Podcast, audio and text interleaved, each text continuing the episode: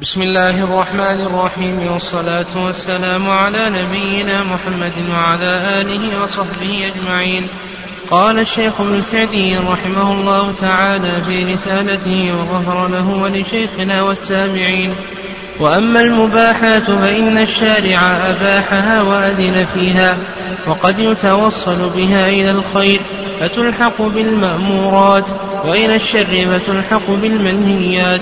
فهذا أصل كبير أن الوسائل لها أحكام المقاصد، وبه نعلم أن ما لا يتم الواجب إلا به فهو واجب، وما لا يتم المسنون إلا به فهو مسنون، وما يتوقف الحرام عليه فهو حرام، ووسائل المكروه مكروهة.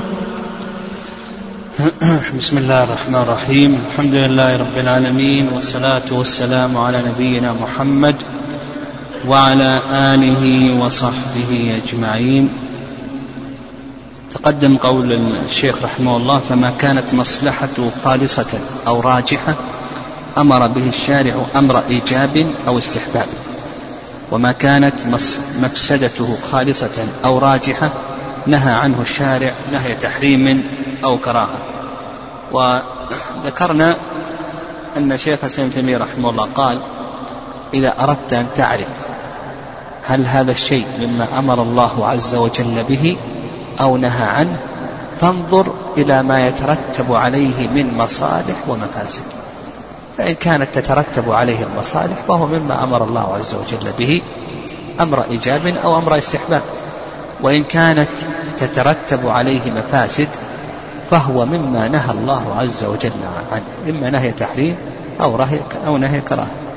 فقول المؤلف رحمه الله: فما كانت مصلحته خالصة أو راجحة. مصلحته خالصة مثل التوحيد، يعني مصلحته خالصة، مثل بر الوالدين، صلة الرحم، إلى آخره، هذه كلها مصالحها خالصة. أو راجحة مثل قتل القاتل، قتل القاتل هذا مصلحته راجحة، صحيح فيه مفسدة للمقتول، قطع يد السارق مصلحته راجحة لما يحقق من أمن الناس على أموالهم ودمائهم نحو ذلك، ومنع الفوضى إلى آخره. وإن كان فيه مفسدة خاصة، هذا السارق قطعت يده، القاتل قتل، والزاني رجم، ونحو ذلك، إلا أن المصلحة راجحة، مصلحة عامة لما يترتب على ذلك من حفظ الأموال والدماء والأديان والأعراض والعقول ونحو ذلك. كذلك أيضا ما كانت مفسدته خالصة أو راجحة نهى عنه الشارع نهي تحريم أو كراهة. مفسدته خالصة يعني مثل الشرك، يعني الشرك بالله عز وجل مفسدته خالصة. أو راجحة مثل شرب الخمر، وإن كان فيه مصلحة لما يحصل الإنسان من تلذذ بالسكر ونحو ذلك، إلا أن مفسدته راجحة لما يترتب عليه من غياب العقل الذي يترتب عليه مفاسد كثيرة، قد يقتل، قد يزني، قد إلى آخره. قال المؤلف رحمه الله: فهذا الأصل يحيط بجميع المأمورات والمنهيات. قال: وأما المباحات فإن الشارع أباحها وأذن فيها، وقد يتوصل بها إلى الخير فتلحق بالمأمورات، وإلى الشر فتلحق بالمنهيات. فقوله يتوصل بها إلى الخير فتلحق بالمأمورات، وإلى الشر فتلحق بالمنهيات، هذا الكلام هو ما ذكره بعد ذلك. قال: فهذا أصل كبير أن الوسائل لها أحكام المقاصد، أن الوسائل لها أحكام المقاصد، هذه قاعدة، يعني قاعدة، الوسائل لها أحكام المقاصد. الوسائل جمع وسيلة، وهي الطريق الموصل إلى الشيء، والمقاصد جمع مقصد وهو ما يقصد الوصول إليه، والمراد بقاعدة الوسائل لأحكام المقاصد، يعني أن طرق المأمورات لها أحكام هذه المأمورات، وطرق المنهيات لها أحكام هذه المنهيات. طرق المأمورات لها أحكام المأمورات، وطرق المنهيات لها أحكام المنهيات. فقولنا المقاصد هو ما يقصد إليه من فعل الأمر أو ترك النهي، يعني الوسائل الطرق الموصلة إلى الشيء. والمقاصد في الاصطلاح ما يقصده المكلف من فعل أمر أو ترك نهي. فطرق هذه المأمورات لها أحكام المأمورات، وطرق هذه المنهيات لها أحكام هذه المنهيات. والشيخ يقول في منظومته: والسائل الأمور كالمقاصد واحكم بهذا الحكم بالزوائد. قال لك: وبه نعلم أن ما لا يتم الواجب إلا به فهو واجب، يعني ما لا يتم الواجب إلا به فهو واجب. الوضوء واجب، وشراء الماء للوضوء واجب، لأنه لا يتم الواجب إلا ما لا يتم الواجب إلا به فهو واجب.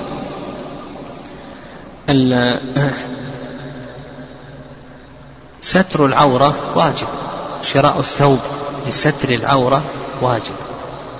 وعندنا قاعدة أخرى: ما لا يتم الوجوب إلا به فليس واجبا، يعني ما لا يتم الوجوب إلا به فليس واجبا.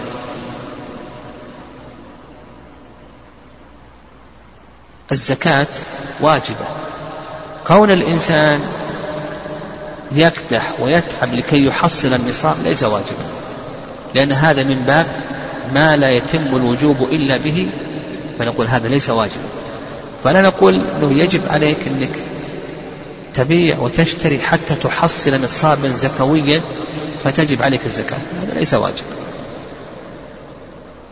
الحج واجب، لكن ما لا يتم وجوب الحج إلا به فليس واجبا. قل ما يجب عليك أنك تبيع وتشتري وتجمع المال حتى تكون قادرا على الحج، هذا ليس واجبا عليك، يعني ما لا يتم الوجوب إلا به فليس واجبا. وعلى هذا فقس. ففرق بين قولنا ما لا يتم الواجب إلا به فواجب، وبين قولنا ما لا يتم الوجوب إلا به فليس واجبا. قال: وما لا يتم المسنون إلا به فهو مسنون. مثاله السواك مسنون، شراء السواك نقول بأنه مسنون. وما يتوقف الحرام عليه فهو حرام، يعني ما لا يتم الحرام إلا به فهو حرام. يعني الدخان محرم، شراء الدخان نقول هذا الشراء نقول بأنه محرم ولا يجوز.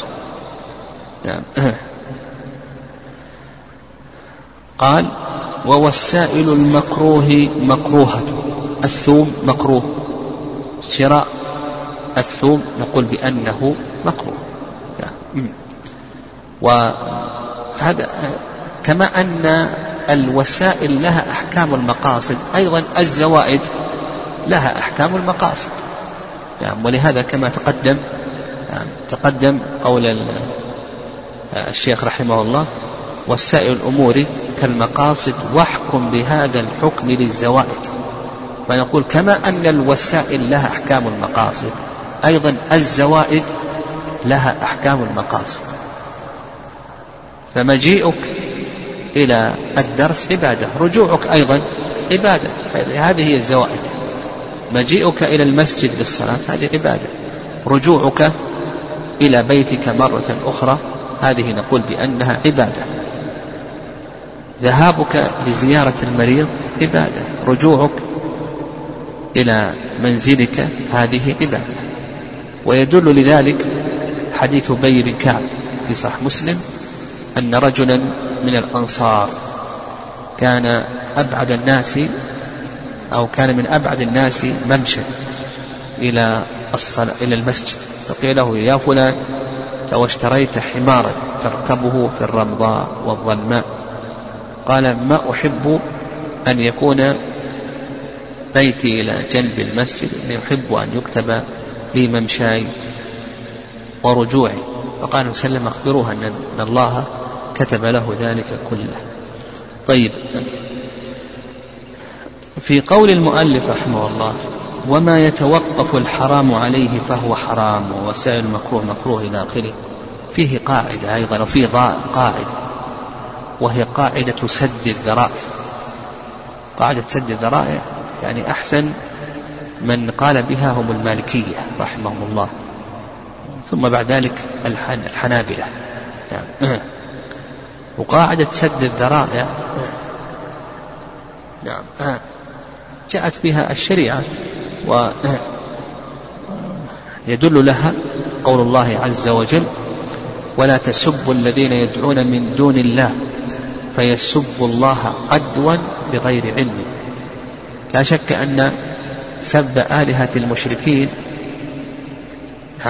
فيه مصلحة، سب آلهة لما؟ لأن ذلك يوقع في قلوبهم الوهن والضعف، ويشككهم فيما هم عليه من عبادة ديانة ونحو ذلك. لكن لما كان ذلك ذريعة إلى أن يسبوا الله عز وجل، نهى الله عز وجل عن ذلك. والسد في اللغة، السد في اللغة إغلاق الخلل وردم الثلم ومنع الشيء، إغلاق الخلل ومنع الشيء وردم الثلم. وأما في الاصطلاح فأحسن شيء ما ذكر ابن العربي رحمه الله، بأنها كل عمل ظاهره الجواز يتوصل به إلى أمر محرم. كل عمل ظاهره الجواز يتوصل به إلى شيء محرم. وسد الذرائع نعم ينقسم ثلاثة أقسام، يعني ينقسم ثلاثة أقسام. القسم الأول: ما أجمعت الأمة على سده، يعني ما أجمعت الأمة على سده، وهذا مثل شرب المسكر، هذا ذريعة إلى حصول ما يترتب على تغطية العقل نحو ذلك، ذريعة إلى أن يقتل السكران، إلى يجري إلى آخره. الزنا ذريعة إلى اختلاط الأنساب، اشتباه الأنساب واختلاط المياه. السرقة ذريعة إلى أكل أموال الناس بغير حق إلى آخره. القسم الثاني: ما أجمعت الأمة على عدم سده، يعني ما أجمعت الأمة على عدم سده، وذلك مثل بيع العنب. بيع العنب قد يشتريه شخص ليصنعه خمرا، ليعصره خمرا، وقد يشتريه آخر ليأكله، فهذا يعني أجمع العلماء على عدم سده. القسم الثالث، وهو العمل إذا كان ظاهره جائزا لكن يتوصل به إلى محظور، فهل يسد أو لا يسد؟ عند الحنفية، عند المالكية والحنابلة أنه يسد، وعند الشافعية والحنفية أنه لا يسد. وهذا سيأتينا إن شاء الله، سنذكر لذلك أمثلة إن شاء الله.